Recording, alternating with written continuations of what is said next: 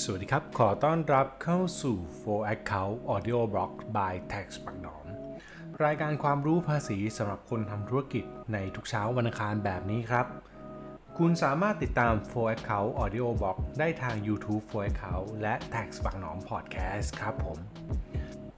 สำหรับหัวข้อในวันนี้คือพพ30 คืออะไร กรอกแบบไหน และต้องใช้เมื่อไหร่ มาติดตามรับฟังกันได้เลยครับ ถ้าให้สรุปแบบง่ายๆนะครับ แบบพพ30เนี่ยมันก็คือแบบแสดงรายการภาษีประเภทหนึ่ง ซึ่งตัวพสำเภาจุดพอพานจุดตรงนี้เนี่ยมันมีคำย่อมาจากคำว่าภาษีมูลค่าเพิ่ม โดยเจ้าแบบพพ30เนี่ยมันก็คือเอกสารที่ใช้ในการยื่นภาษี เพื่อสรุปรายการภาษีซื้อ และภาษีขายที่เจ้าของธุรกิจเนี่ยมียอดในแต่ละเดือน โดยการยื่นแบบพพ30นี้นะครับต้องยื่นภายในวันที่ 15 ของเดือนถัดไป อันนี้คือตามที่กฎหมายกำหนดนะครับ ซึ่งถ้ามีการยื่นผ่านอินเทอร์เน็ตก็จะขยายไปอีก 8 วัน เป็นวันที่ 23 ของเดือนถัดไป แล้วก็ถ้ามีการเลื่อนอย่างเช่นในกรณีที่มีโควิด -19 กรมสรรพากรก็อาจจะมีนโยบายหรือมีแนวทางให้เลื่อนยื่นภาษีเนี่ยไปได้นานกว่านั้นอีกโดยแบบพพ30 ของเดือนพฤษภาคมถึงสิงหาคมเนี่ยนะครับ ถ้าเป็นการยื่นผ่านอินเทอร์เน็ต ในช่วงที่มีโควิด -19 แบบนี้สามารถยื่นได้ถึง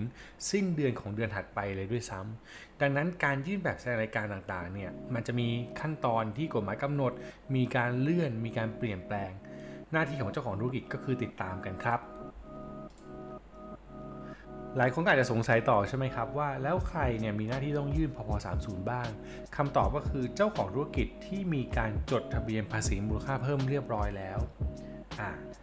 มาถึงตรงนี้ก็ยังมีคนถามต่อแน่นอนครับว่า แล้วจดทะเบียนภาษีมูลค่าเพิ่มเรียบร้อยแล้วคืออะไร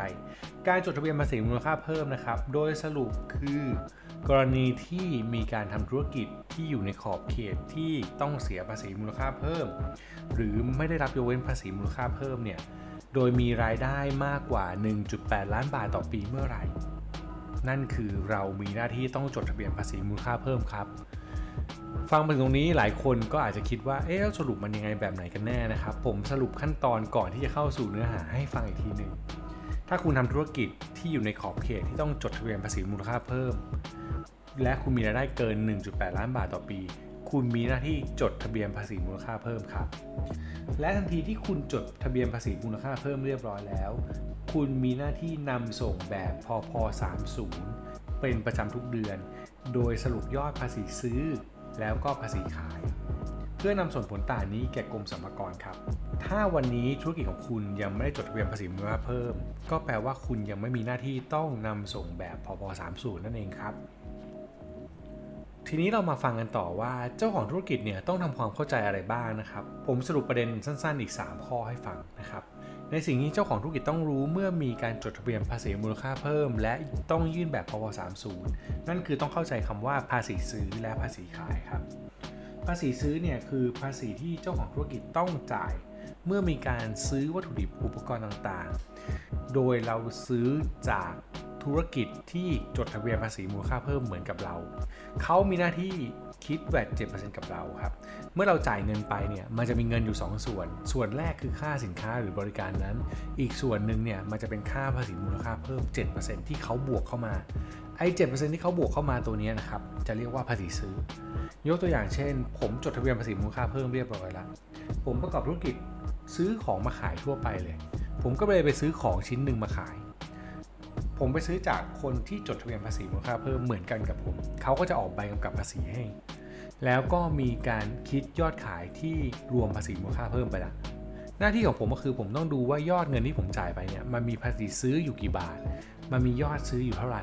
ตัวที่เป็นเงินภาษีมูลค่าเพิ่มที่ผมจ่ายให้กับผู้ขายเนี่ยมันจะถูกเรียกว่าภาษีซื้อ ทีนี้ในทางกลับกันครับ นอกจากคำว่าภาษีซื้อมันก็จะมีคำว่าภาษีขาย ถ้าให้ยกตัวอย่างจากตัวของผมง่ายๆเมื่อกี้ เมื่อผมซื้อของมาเสร็จแล้วขายต่อไป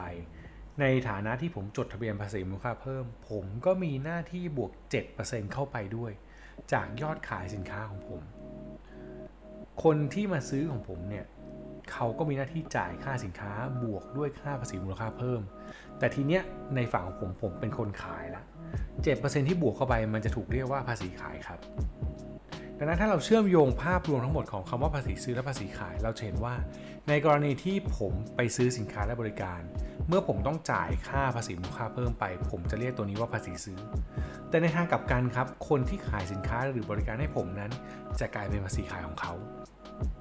และหลังจากนั้นครับเมื่อผมเนี่ยเอาสินค้าตัวนี้มาขายต่อหรือมาผลิตแล้วขายต่อ ให้กับคนที่มาซื้อสินค้าจากผม ตัวผมเนี่ยจะเป็นผู้คิดภาษีมูลค่าเพิ่ม มันจะกลายเป็นภาษีขายของผม และเมื่อผมออกแบบกับภาษีที่เป็นหลักฐานให้กับคนที่มาซื้อสินค้าของผม เขาก็จะได้รับเป็นภาษีซื้อของเขา พูดแบบสรุปง่ายๆก็คือ ภาษีซื้อของฝ่ายหนึ่ง ก็จะกลายเป็นภาษีขายของอีกฝ่ายหนึ่ง ถ้าทั้งคู่จดทะเบียนภาษีมูลค่าเพิ่มอย่างถูกต้องครับ ประเด็นต่อมาก็คือว่าภาษีมูลค่าเพิ่มที่เราต้องนำส่งแบบพพ30เนี่ยมันจะมีอยู่ 2 กรณีก็คือว่า เมื่อคุณรวมยอดภาษีซื้อและภาษีขายที่เกิดขึ้นในเดือนนั้นแล้ว คุณจะต้องเอาภาษีขายมาหักออกด้วยภาษีซื้อครับ ถ้าภาษีขายของคุณมากกว่าภาษีซื้อ คุณมีหน้าที่ต้องนำส่งส่วนต่างนี้ให้กับกรมสรรพากร ในขณะเดียวกันครับ ถ้าภาษีซื้อของคุณมากกว่าภาษีขาย คุณมีทางเลือกคือ ขอคืนภาษีจำนวนนี้ในเดือนนั้นๆหรือขอยกยอดภาษีซื้อส่วนเกินนี้ไปใช้ในเดือนถัดไป คุณจะเลือกทางไหนก็ได้ครับ เอาทางที่คุณคิดว่าคุณสะดวกกว่า เช่นในบางธุรกิจเป็นธุรกิจส่งออก การไปที่เป็นคุณเป็นธุรกิจส่งออกเนี่ย คุณไม่มีภาษีขายในอัตรา7%แต่คุณจะมีภาษีขายในอัตรา0%ดังนั้นภาษีซื้อที่เกิดขึ้นเนี่ย ถ้าคุณยกไปในเดือนต่อๆไป มันก็จะกลายเป็นว่าคุณจะถูกพันยอดสะสมยอดไปเรื่อยๆ และต้องขอคืนยอดใหญ่ทีเดียว การขอคืนในแต่ละเดือนอาจจะเป็นทางเลือกที่ดีกว่า แต่ในทางกลับกันครับ ถ้าเกิดคุณเป็นคนที่ทำธุรกิจแล้วยอดขายไม่ได้มีการหมุนเวียนหรือเปลี่ยนแปลงอะไรมาก เช่นปกติคุณมีนำส่งภาษีมูลค่าเพิ่มทุกเดือนอยู่แล้วแหละ คือคุณต้องส่งส่วนที่ภาษีขายมากกว่าภาษีซื้ออยู่แล้ว แต่ทีนี้พอพอดีว่าบางเดือนเนี่ยภาษีซื้อมาดันมากกว่า แบบนี้คุณอาจจะเลือกในการยกยอดเครดิต ก็คือเอาส่วนต่างตรงนี้ไปใช้หักออกจากภาษีขายในเดือนถัดไปก็ได้เหมือนกันครับ ดังนั้นทางเลือกตรงนี้อยู่ที่ว่าธุรกิจของคุณเป็นแบบไหน และคุณเลือกยังไงนะครับ แต่สิ่งหนึ่งที่คุณต้องรู้ไว้ก็คือ ทุกครั้งที่มีการขอคืนภาษีมูลค่าเพิ่ม คุณมักจะต้องถูกตรวจสอบโดยสัมภากรอีกประเด็นหนึ่งครับประเด็นสุดท้ายก็คือว่าหน้าที่ของแบบภาษีพพ30 ตัวนี้เนี่ยนะครับก็เป็นเหมือนเอกสารตัวหนึ่งที่ต้องรายงานกรมสรรพากรว่าในแต่ละเดือนเนี่ยธุรกิจเรามีอะไรบ้าง มียอดขายเท่าไหร่ มีภาษีขายเท่าไหร่ มียอดซื้อเท่าไหร่ มีภาษีซื้อเท่าไหร่ ข้อมูลตรงนี้ก็คือต้องนำส่งให้ทุกเดือน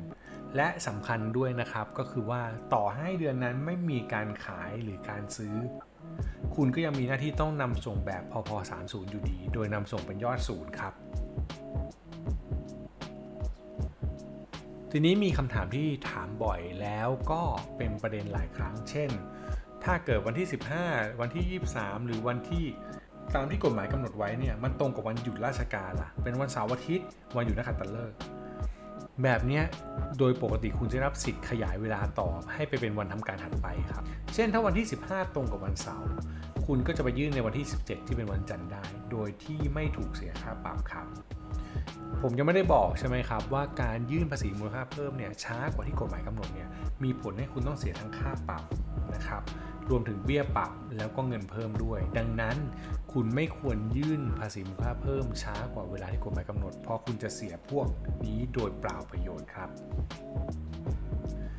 อีกประเด็นหนึ่งก็คือว่าสำหรับธุรกิจมือใหม่มันก็มักจะมีคำถามแบบนี้ครับว่า เอ๊ะเวลานำส่งแบบพพ30ต้องทำยังไงบ้าง ต้องนำส่งหลักฐานเอกสารอะไรไหม คำตอบก็คือว่าตอนนำส่งแบบแสดงรายการภาษีเนี่ยจริง ๆ แล้วไม่ต้องนำส่งอะไรมากเลยครับ ส่งแค่แบบพพ30ใบเดียวก็เพียงพอแล้ว ยิ่งคุณยื่นผ่านอินเทอร์เน็ตเนี่ยคุณแค่กรอกยอดสรุปในแต่ละเดือน แล้วกด submit ให้กรมสรรพากรได้เลย ซึ่งสะดวกมากๆนะครับ เพียงแต่ว่า ตัวเลขที่คุณยื่นนั้นมันต้องมีที่มาที่ไปครับ และมันต้องมีเอกสารหลักฐานในการสนับสนุนเรื่องของแบบพพ30 ตัวนี้ด้วย ไม่ว่าจะเป็นเรื่องของรายงานภาษีซื้อ รายงานภาษีขายที่มาของตัวเลขในรายงานต่างๆ รวมถึงเอกสารทั้งใบกำกับภาษีที่คุณไปซื้อจากผู้ให้บริการหรือผู้ขายสินค้ามา รวมถึงใบกำกับภาษีที่คุณเป็นผู้ออก ให้กับคนที่มาซื้อสินค้าหรือบริการจากเรา ตรงนี้ต้องมีหลักฐานครบถ้วนเพื่อที่คุณจะได้กรอกยอดพพ30 ในแต่ละเดือนได้อย่างถูกต้องครับ อีกทางหนึ่งที่คุณสามารถทำได้นะครับ เพื่อให้สะดวกขึ้นก็คืออาจจะใช้โปรแกรมต่างๆ ในการลดขั้นตอนการทำรายงานภาษีซื้อและภาษีขายครับ มันมีซอฟต์แวร์หลายตัวมากเลยครับที่สามารถช่วยให้คุณบันทึกบัญชีได้เลย และมันส่งข้อมูลไปยังรายงานภาษีซื้อภาษีขายให้ และโปรแกรมก็จะสรุปออกมาในแต่ละเดือนทำให้คุณสามารถใช้ยอดตรงนี้ ไปยื่นนำส่งแบบพพ30ให้กับกรมสรรพากรได้เลยครับ อย่างโปรแกรม New for Account ก็เป็นตัววเลือกหนึ่งที่คุณสามารถนำไปใช้ได้ ซึ่งจะช่วยลดขั้นตอนการตามหาการจัดเก็บเอกสารรวมถึงการทำรายงานต่างๆ ให้คุณได้ด้วยครับโดยสรุปแล้วแบบพพ30 ก็มีหน้าที่ตามนี้ครับ ดังนั้น ถ้าคุณเป็นผู้ประกอบการที่จดทะเบียนภาษีมูลค่าเพิ่ม อย่าลืมทำเอกสารหลักฐานในการยื่นแบบพพ30 ให้ถูกต้อง กรอกข้อมูลภาษีซื้อและภาษีขายให้ครบถ้วนด้วย เพียงเท่านี้คุณก็จะไม่มีปัญหาเรื่องภาษีมูลค่าเพิ่มกับกรมสรรพากรแล้วครับ และทั้งหมดก็คือเนื้อหาของวันนี้ครับ แบบพพ30 คืออะไรกรอบแบบไหนต้องใช้เมื่อไหร่ หวังว่าจะรับความรู้และความเข้าใจมากขึ้นนะครับสำหรับวันนี้คงต้องลากันไปก่อน ฝากติดตาม f o r c o u t Audio Box by Tax บางหนอม ความรู้ภาษีสำหรับคนทำธุรกิจในตอนต่อไปด้วยนะครับ สวัสดีครับ